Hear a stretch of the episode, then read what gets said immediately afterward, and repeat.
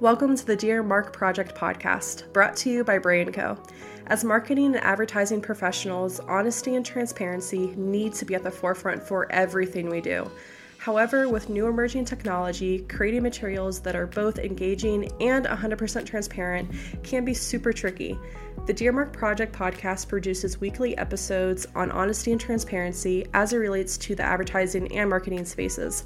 Our goal is to get Mark Zuckerberg and his social media empire to create an automatic hashtag filtered image tag that shows up on any post that uses a filter. It's a small action that we believe can create a world of a difference. Stay tuned on how you can support and enjoy the show.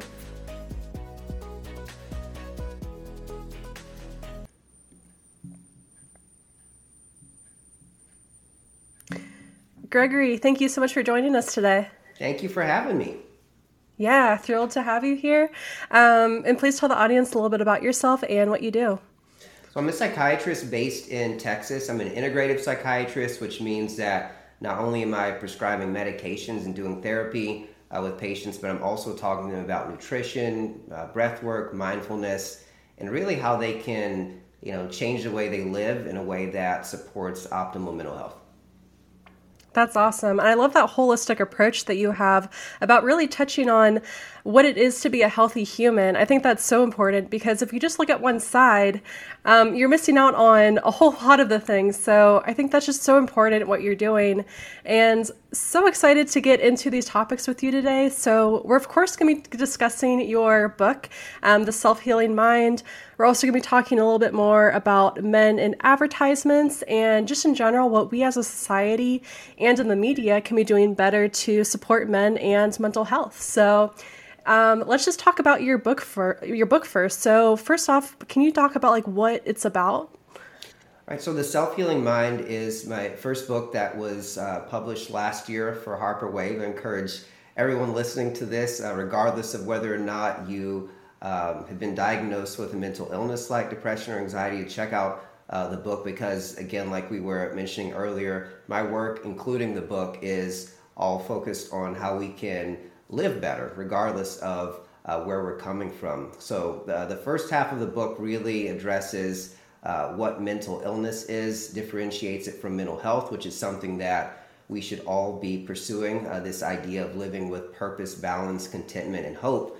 Uh, and then the second half of the book uh, goes into the five essential pillars of self care, uh, which are sleep, spirituality, nutrition, breath work, and movement, and how each of us can um, formulate a plan to take advantage of these five pillars of self care so that we can, um, you know, live our best life.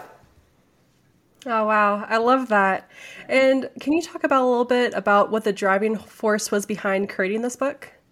Right. So, in the summer of 2020, uh, like uh, many other people, you know, we were affected by COVID, uh, civil unrest. You know, it was the height of the, um, you know, Black Lives uh, Matter protest again, it was really difficult to um, you know not get consumed by all of the stressors that were going on uh, in the news every time we turned on our TV uh, or looked at our tablets or smartphones.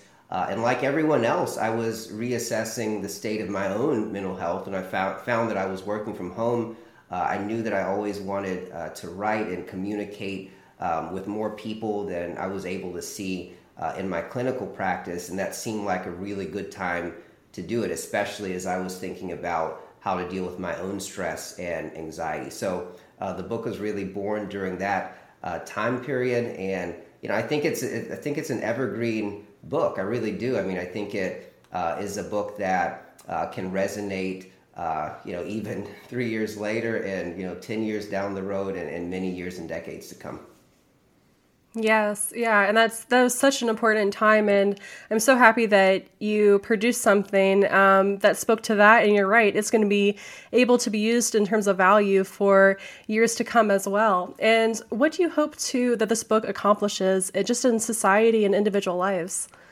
Well, you know, if you look at something like anxiety, Maria, 40 million plus Americans in a given year would actually meet that clinical threshold for having an anxiety disorder. Um, major depressive disorder isn't that far behind. I mean, we're talking about millions and millions of, of people. Um, there are over 140 suicides on average every day in the United States alone. And so the thing about mental health and mental illness is something that many of us are spending a lot of time thinking about. We're just not talking about it enough. And I realize there's only so much I can do as a psychiatrist, only so many patients I can see uh, in a given day. So with this book, again, I'm hoping to reach as many people as possible, regardless of whether or not you've been diagnosed with a mental illness, because if anything, it can really get that conversation going uh, and encourage people to talk more uh, about mental health. Yes, absolutely. And you hit right on the point that a lot of people do struggle with mental illness and they just don't talk about it or maybe even acknowledge that that they actually do have something going on that's really struggling with them. Um, and so I definitely encourage people just to seek out help. Um, and especially like read books, especially when it talks about mental health, because it is so critically important to really take care of your mental health. So that is absolutely fantastic. And can you please discuss maybe like one of your favorite tips or strategies that you discussed in the book? Yeah, and so I mean that, that's a no-brainer. I mean it's something as simple as breath work. So each of us takes between twenty and thirty thousand breaths every single day, uh, Maria, and it's actually one of the most underutilized tools that I think we have um, at our disposal, right? I mean, when we take a deep breath, we are flooding the brain with GABA, which is an inhibitory neurotransmitter that just tells everything to, to slow down, right? Um, if we were to hook our brain up to an EEG device and we were to manipulate the way we breathe, taking deep breaths, you'd see the presence of more alpha waves, right? And so these are both physiological markers of rest and relaxation. Now, the thing is, if someone's having a panic attack, and many of us have had this experience, uh, I know I certainly have, and there's some annoying person there who's just like, relax, take some deep breaths, calm down. I mean, it'll just amp up our anxiety even more, right? So I think it's really uh, useful in periods or during periods where we're not having panic attacks or we're not necessarily feeling anxious per se to practice manipulating our breath, you know, practice different forms of breath work. Now, the book outlines different ways that we can do that, whether it's 478 breathing, uh, Ujjayi Pranayama, which is a, a, yogic breath that actually has some pretty good uh, evidence for helping to uh, lower heart rate, lower blood pressure, um, reduce anxiety levels, box breathing, coherent breathing. So, there are different techniques in the book that uh, I encourage uh, uh, people listening to this and, and readers of the book to explore. Yeah, we're definitely going to have a link to his book in the description below. Definitely recommend checking it out.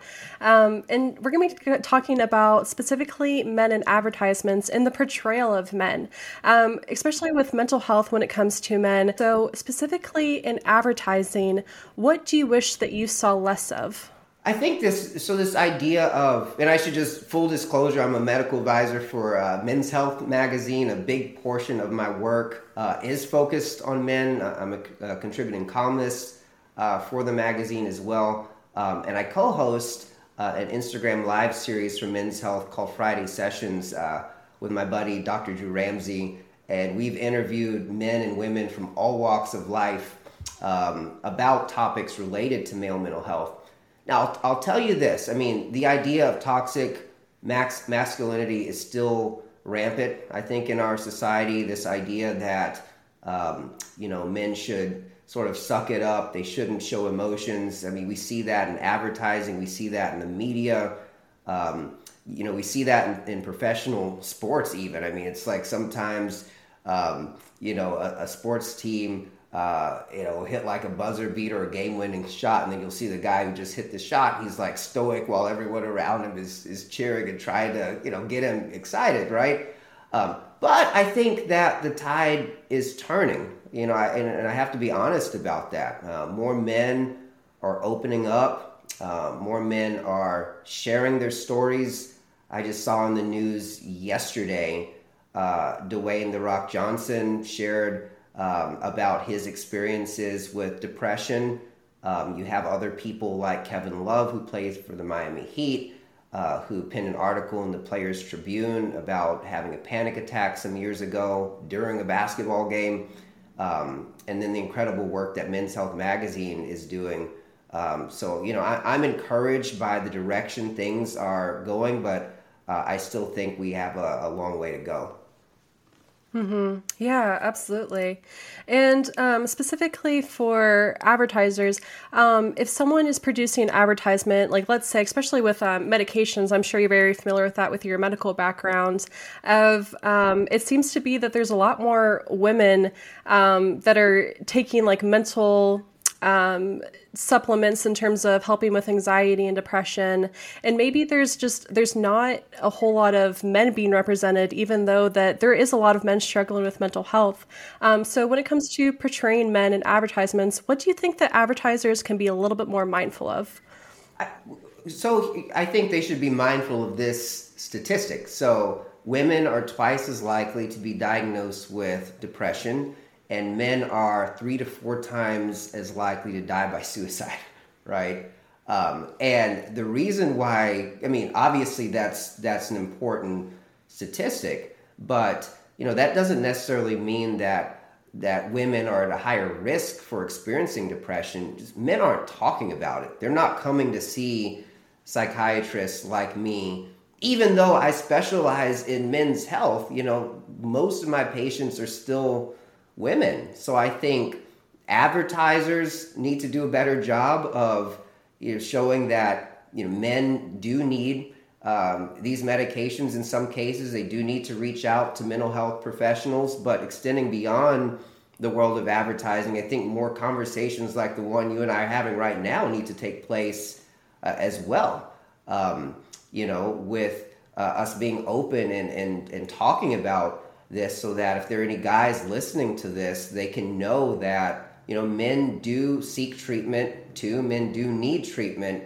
And when they do get treatment, um, similar to women, they can get better. There's a lot of hope there. Yeah, no, absolutely. Yeah, and I love that you hit on that it, I do think that um, there is a lot more support, but we are definitely not where we need to be um, in terms of supporting men and making sure that men feel comfortable going into therapy, which I think is a perfect transition. Um, that I'd love for you to share your perspective as how can we as a society do a better job at supporting men in terms of going to therapy? How can we actually get them in the door to feel comfortable going to therapy? Like, what types of conversations do we need to be having? Well, first, I think, and you know, I'll I'll be a bit vulnerable here. So, and I've, I've written about this when I was in my early twenties. I struggled with depression. Um, I've had periods of anxiety throughout my life, like many people listening to this. Uh, it's, it's, totally normal. Um, but my very first, one of my first experiences going to a therapist many years ago um, was terrible. I actually walked out of the session. I mean, I didn't know what to uh, expect. It was weird. I felt like the therapist was just going through a checklist. Um, I didn't feel any connection there. And so, one of the things that I wish I would have known back then is that therapy is, is hard. I mean, it's not like you go in the first time and you spend an hour with your therapist and then you walk out and you're cured and you're a totally different person. It's a process.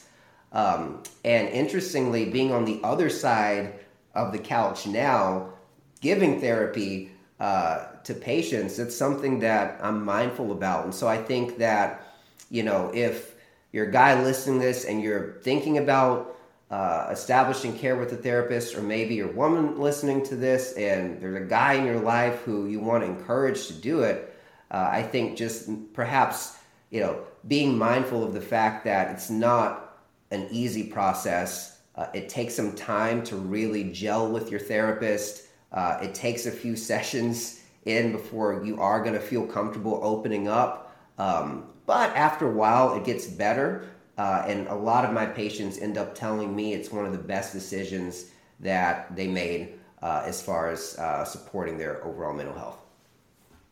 Oh, that's so great to hear. Yeah, and I think especially with like a therapist relationship, it's just like any relationship, you know, that first time of meeting someone, um, there's not going to be total openness, you know, and that that's fine to acknowledge, but just really trying and making sure that you are there um, consistently and that you're following up and you're asking great questions, even to your therapist, just about advice. Um, so I think that's so incredibly important. And the other thing, if I can just just add this, that's really important is that you know those sessions. I mean, if you're if you're seeking therapy, those sessions are about you. They're not about the therapist, right? And so just just again, like you said, knowing that you can ask questions if the therapist is not addressing something that you came in there and you wanted to talk about. You know, saying, "Hold on, time out. This is why I came here." Um, therapists, mental health professionals, we're trained we trained for many years to have weird, awkward, uncomfortable conversations with people. So chances are you're not going to offend your therapist if you need to steer things uh, back on the right path. Yes, I love that you brought that up. Being trained to deal with those situations, and hopefully that makes people feel a little bit more comfortable. Um, that this isn't like the first time that a therapist is going to be asked that question or presented with a situation. Um, that they are they are there to help you, and they're there to um, teach and guide you along the way, just in terms of your mental health journey. Right. Um, and I would love to talk about specifically the media when it comes to our TV, our movies, our music, and the portrayal of men. I personally feel like um, there's all these macho men, and sure, there's there's a lot of people that are just inherently like that, and that's a personality. But I don't see a whole lot of diversity when it comes to our TVs and our movies. Um, so, for you personally, what do you feel like needs to change in our media? Um, and especially social media as well, in order to be a little bit more supportive of men's mental health? It, again, I just I think it needs to be something that that's out there. I mean, and, and again, I'm in, I'm encouraged that you know the tide is slowly starting to change. I mean, Maria, these these issues we've been dealing with for for decades when it comes to the way that men are portrayed uh, in society, uh, in the media.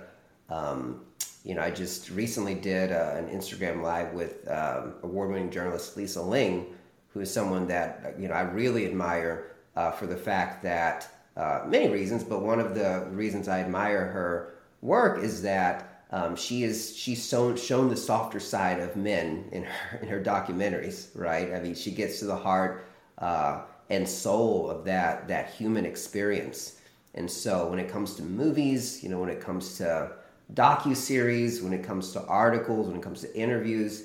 Um, you know, I think that you know the media definitely uh, has a role in making sure we are giving air and breath, you know, to the other side of men, so that we're not just presenting them in a certain way. But then guys too, I think, who appear on television shows that appear in the media. Um, also could perhaps do a, a better job of, of being more vulnerable, you know, and showing um, that you know men not unlike women you know cry we have emotions we feel things right we're not robots uh, and so i think that you know the more that we as guys do that i think uh, the better off we'll all be yeah.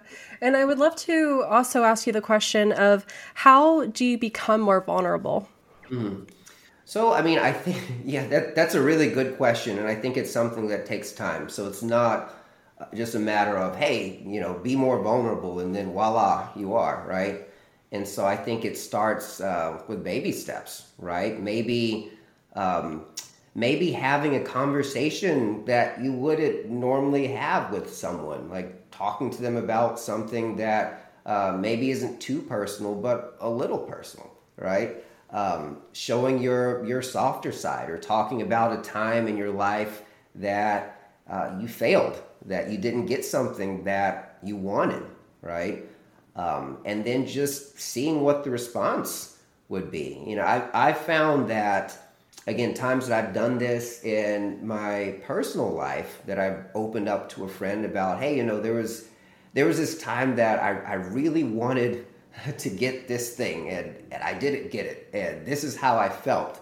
Um, people didn't laugh at me. I mean, people didn't say, "Oh, Greg, you know, he's a he's a loser. He's not he's not cool anymore," right? uh, I found that when I had those types of conversations, it, it brought me closer to the friend that I was sharing that information with.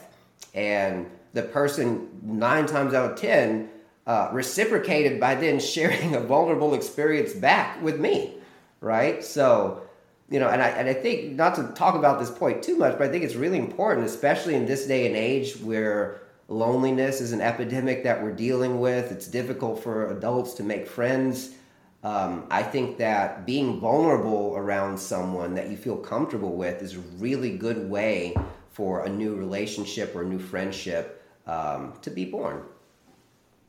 Yeah, absolutely.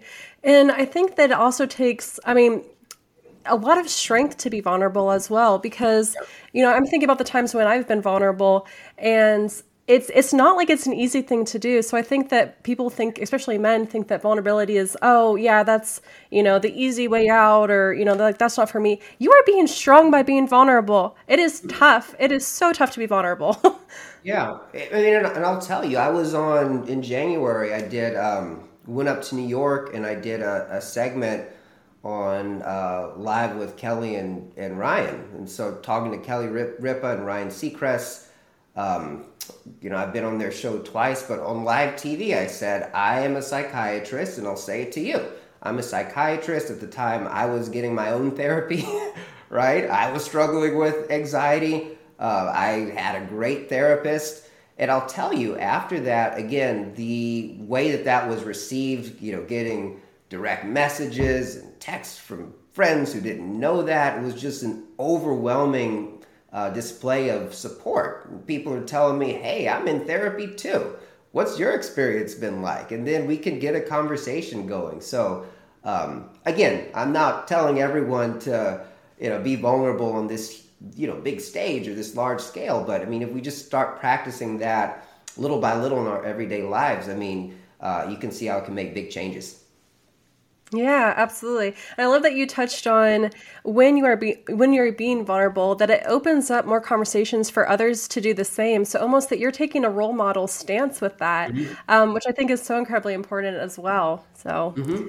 right, yeah, right, yeah. I mean, and, and I think again, when it comes to something about talking like mental, talking about mental health, uh, I think modeling the conversations because it's something that, frankly, just a lot of people don't know how to do. It's like, okay, I want want to I want to talk about it, but I don't I don't really know how to talk about. It. seems weird to me, right? So I think the more that we can model what those conversations look like um, through podcasts like this, through Instagram lives, through conversations in our everyday lives, uh, I think that we help others feel comfortable having those those similar conversations. Absolutely, for sure. And thank you so much for spending your time on this podcast and sharing your expertise. I'm so excited to get this out for just providing a lot of value to people. Um, can you please tell the audience where they can find you and just anything you have going on in your life? Right. So there's always a lot going on. Um, I encourage again everyone to check out the book, The Self Healing Mind. You can uh, buy that book wherever books are sold on Amazon or in your independent bookstore. Uh, you can check out my website, gregoryscottbrown.com, or follow me on social media at Gregory S. Brown, MD. Perfect. Yes. And as always, we will have all that in the description below. Please go check him out and read his book. He's a phenomenal human being. And thank you again. Thank you so much for having me. Thanks for listening. To learn more about how to make social media a more honest and empowering place to be, Follow us on Instagram at the Dear Mark Project and visit our website, dearmark.co. Stay tuned every week for a new episode. Thanks again for tuning in.